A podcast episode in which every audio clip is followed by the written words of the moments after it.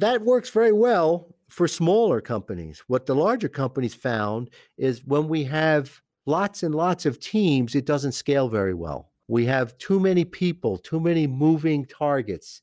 They're not all aligned. We have teams of teams that are trying to build something and they're not coordinated. And that's when the methodologies of scaled agile framework came out. Welcome to Innovation Talks. Join us weekly as we discuss with distinguished industry guests how to refine and improve corporate innovation and new product development as businesses aim for long term success. Hosted by Paul Heller, Sopheon CTO. If you're looking for additional information around new product development or corporate innovation, sign up for Sopheon's newsletter where we share news and industry best practices monthly. The fastest way to do this is to go to sopheon.com that's S O P H E O N dot com and click the sign up and stay informed box. Hello, everybody. Nice to speak to you again. In this episode, we're going to talk just a little bit about Agile and scaled Agile frameworks, building on our last episode where we talked about StageGate. So, in the software world, which is a world I come from, and in all my life, the approach was always very much what was called a waterfall approach you would spec out a release, go through great detail to document that release, define what the objectives were, and prepare what were called functional specification documents, functional requirements documents, system requirements documents, lots and lots of documents, many, many pages of documents. You'd go through that cycle for quite a while. And a software company our size would take uh, several months of getting that definition correct. Then you'd go develop all that and work through your development process. And then you go through QA and you would release. And what all companies found, ours included, was that process would get slower and slower and slower as your product got more and more complex and just continued to grow. So in our case, in the early days, we could knock out a release, let's say in six months. We were soon nine months, then a year. It was getting to be 18 months and we were just far too slow in doing releases. So we had to change. And we're not the only ones. The methodologies were changing inside software development, and a group of smart people came up with something called Agile. The Agile, the famous Agile Manifesto. The Agile Manifesto would say how you're going to do this. And it was a different approach. It was approach of don't spend a lot of time up front thinking, writing, documenting, because by the time you get the product out the door in the back end, it's probably going to be wrong. Things will have changed. The market will have changed. So now what you release is not right anymore. So instead, embrace change. Be prepared for a more adaptive, moving as you go, learning as you go, figuring it out as you go.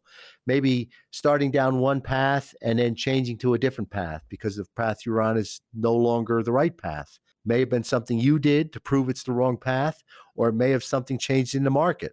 And you got to be adaptable and change. So you break the problem down. And that became what became an agile methodology. And the agile methodology, lots of components to it, but the, the heart of it is a team that's working in a cadence. And the cadence is often called a sprint.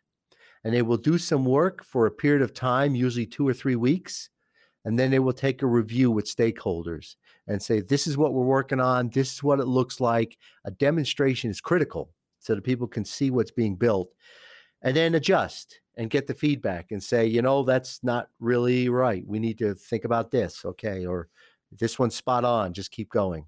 And you just do that iterate over and over through the process through some predefined number let's say 12 or 14 sprints to a release. And if you follow those methodologies, you're going to be more successful at bringing software to market. So that's what the theories were. And it, by and large, been very successful moving to agile. Companies are more responsive, they are more dynamic, they are faster to get the product to market. Although in the end, it's not really getting it faster, it's getting it better. So the overall pace of development is probably about the same as it was in waterfall, but the outcome is is higher. It's more accurate to what the markets need. So we all moved from waterfall to agile, very happy with that. Different roles came in, people called scrum masters and to, to kind of run that process and just like keep it going like a drum, right? Imagine a drum just boom, boom, boom. And then software developers would operate to that to that drum. And so it really was a clock that just kept kept going through and driving the process. And then uh, you would do up front early on, you had to have an idea of what you were building, right? So there were discussions early on. There were things called epics that were created, and that was your general roadmap of where you were going. And then later on, critical, in fact, doing it at each sprint, you have a little bit of a planning exercise where you say, This is what we're going to do. Then you go build it. You have a daily review, a team speaking every day on how that's going. And then at the end, a retrospective to say, Well, how did we do? What will we change in the next sprint? That works very well for smaller companies. What the larger companies found is when we have lots and lots of teams, it doesn't scale very well. We have too many people, too many moving targets. They're not all aligned. We have teams of teams that are trying to build something and they're not coordinated. And that's when the methodologies of scaled agile framework came out.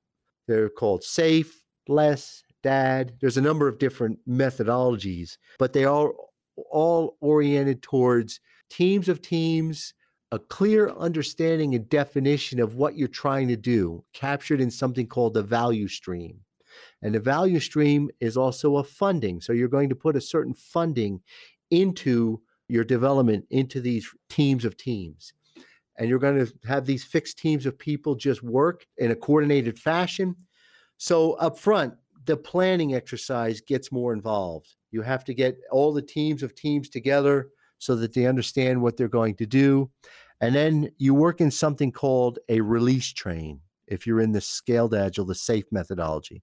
And the release train is just that it's the team of teams working on what are called program increments or potentially shippable increments. They're small bits of work. Ideally, in a perfect world, any one of those could be shipped at any point in time.